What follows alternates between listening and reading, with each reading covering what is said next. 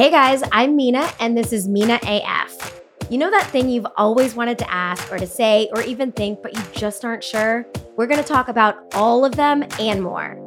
Most of you are here because you know me from my show on HGTV, Good Bones, but that is just the tip of the iceberg, the outside layer of a very complex, tear inducing onion. I mean, what's so frustrating is I did all that dumb stuff too. Me too! There's always more to every story, and not just my story, everyone's story. And my superpower is no boundaries and a broken give a damn. So let's talk. Do you mind taking Steve's shirt off then? Uh, if you go ahead and pop your top, Yeah. boo, we're gonna do the whole interview with you topless.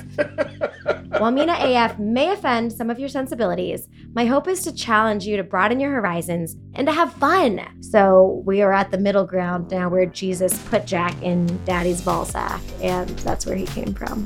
I'll talk to friends, family, experts, armchair experts, you name it, uncensored, unapologetic, and honest. You, you first. You're pretty. Oh, well, it's also my podcast, oh. so it's not Steve AF, it's Mina Well, AF. What's I your just- question? We'll talk about my complicated childhood, mommy makeovers, feet people, the influencer world, balance or lack thereof, literally anything any of you want to hear. Hey, Mina. Hi, Mina. Okay, Mina, I have a question about the current house that you live in. Don't forget to leave me a question. A link below is in the show notes. Oh, and don't forget to subscribe.